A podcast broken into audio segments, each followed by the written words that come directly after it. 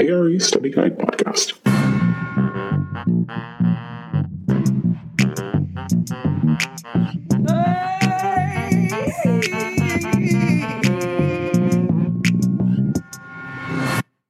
Hello, boys and girls.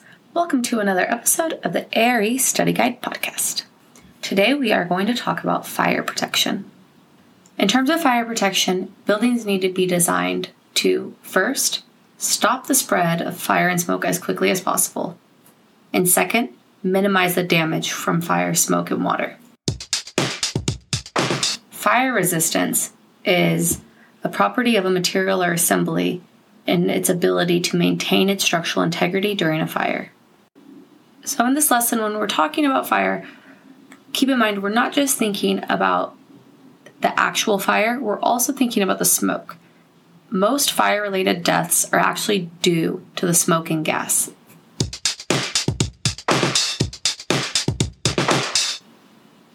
Fire blocking are materials that stop the spread of fire within concealed spaces. Materials that can be used for fire blocking include lumber, structural wood panels, two pieces of particle board, half inch sheetrock, quarter inch cement board, mineral wool, and cellulose insulation. Where is fire blocking required?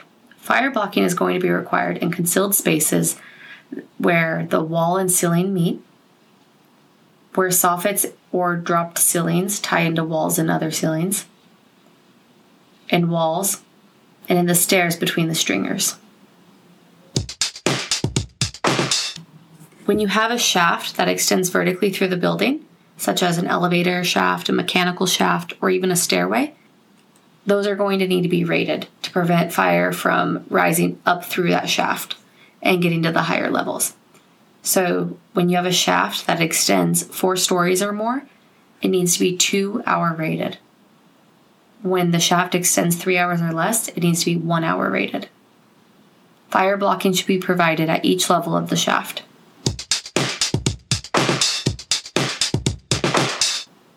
The concept of a firewall is used to divide a building into separate buildings. Firewalls are designed that if failure occurs on one side of the wall, it will not affect the structural integrity of the other side of the wall. When you have doors in a firewall, they need to be self closing. Windows in firewalls need to be fire rated. And there's going to be limitations on the maximum number of openings and penetrations in your wall. If you look in the code book and find the maximum allowable area for your building based on the occupancy, you might realize that you need a larger building area. You can use firewalls to break the building up into separate buildings. So the building is viewed as one holistic building.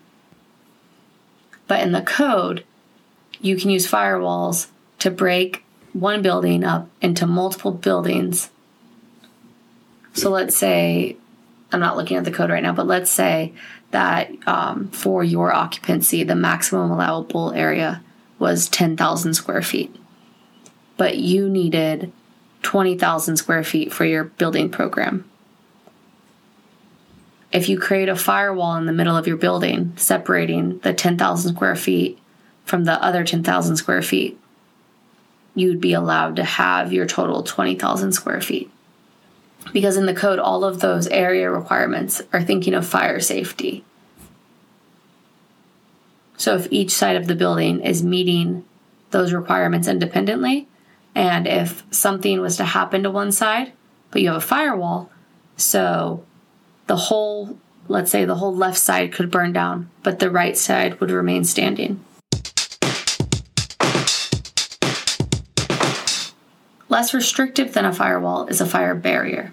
Fire barriers are used to separate occupancies and exit stairways. Unlike firewalls, fire barriers are only going to extend from the top of the floor assembly to the underside of the floor roof deck above. When you have a firewall, a firewall is going to extend all the way up vertically. So, with a fire barrier, any elements that are supporting the barrier need to have the same fire rating, if not greater, than the rating of the fire barrier. So if you have a two hour rated wall, then you need to have at least a two hour rated floor supporting that wall. Because the floor is going to have the same fire rating, that means that the walls of the fire barrier don't need to stack up in section. So the primary difference with a fire barrier and a fire wall is going to be the fire rating. Fire barriers are much less restrictive. The actual rating will depend on the occupancy, but a fire barrier will have a minimum rating of one hour. Fire barriers are required at exits, including exit stairs and exit passageways.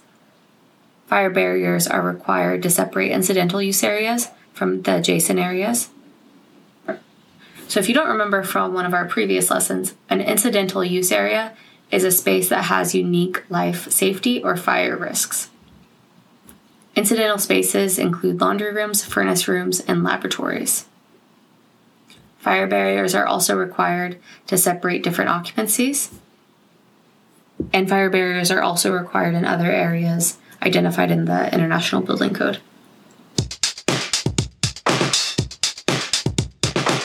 And then we have fire partitions. Fire partitions are a much less restrictive type of assembly. Fire partitions are going to be rated between 30 minutes to one hour. The ceiling above a fire partition may or may not be fire rated. When you have a fire wall or a fire barrier, you cannot use wood studs. You can use wood studs for a fire partition. Where are fire partitions required? Fire partitions are required in multifamily residences between the individual units, between hotel guest rooms, and also between the rooms of dorms and assisted living facilities. Fire partitions are required at corridor walls. Fire partitions are required in malls to separate different tenant spaces, in elevator lobbies, and at exterior egress balconies.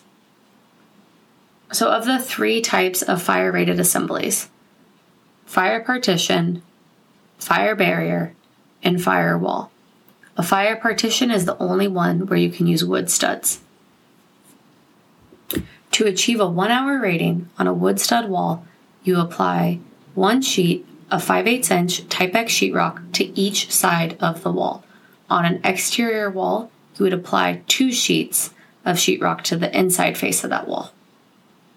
To achieve a two hour rating on a wood stud wall, you add two sheets of 5 8 inch type X sheetrock to each side of that partition.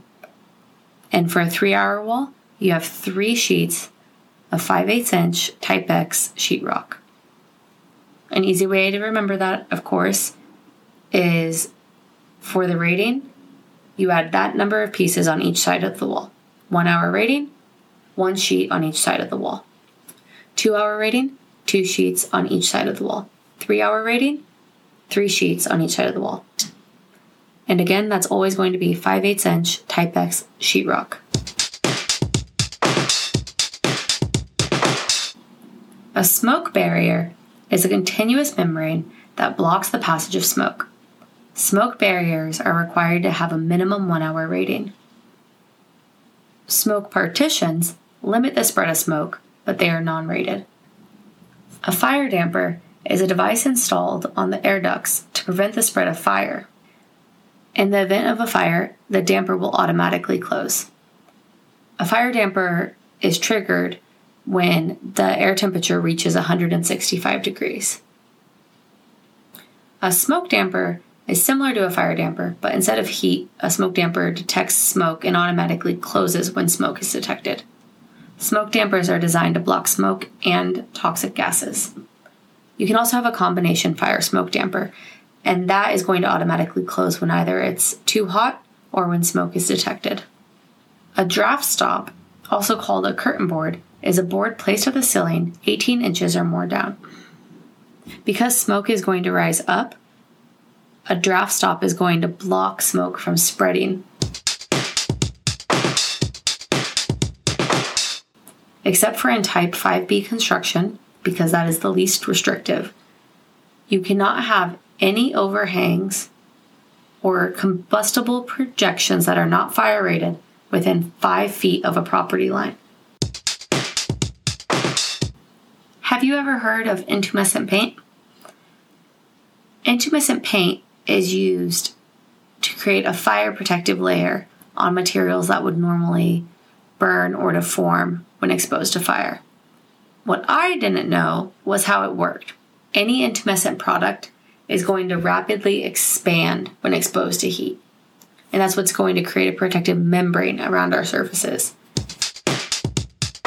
Fire doors, also called labeled doors. If a wall is fire rated, the door needs to be fire rated. This includes the door frame and the door hardware. The rating of the door and the frame needs to be labeled. Fire door hardware is required to be UL listed with steel ball bearing hinges. Fire doors can be rated 20 minute, 45 minute, 1 hour, an hour and a half, and 3 hour. Fire doors are required to have steel or stainless steel hardware.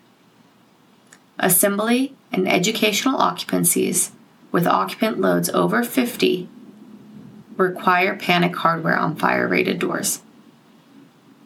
Fire doors must have closers. They can be self closing or automatic. Automatic closers will allow the door to remain open unless smoke is detected, at which point they will automatically close. If you have any vision panels in your fire rated door, which are, you know, the little windows that you can see through, that's called a vision panel, they cannot exceed 100 square inches when your door is 60 or 90 minute rated. If your door is more than 90 minute rated, you will need to use fire resistive glass, which can be very expensive. On fire resistive glazing, your glass will need to be labeled. D means that the glazing is approved for use in doors. O means it's approved for use in windows. W means it's approved for use in walls. H means it passed the hose stream test. And T means it passed a test saying that it can withstand a temperature rise of 450 degrees in 30 minutes. All right, so that was a lot, but that was only scratching the surface. Be sure to check out Francis Ching's Building Codes Illustrated. The sections on fire are going to be fire resistive construction, which is chapter 7, fire protection systems, chapter 9, and means of egress, chapter 10. And also, you can find everything I covered and so much more on fire in my study guide at the ARE Study Guide Podcast.com. Until next time, bye.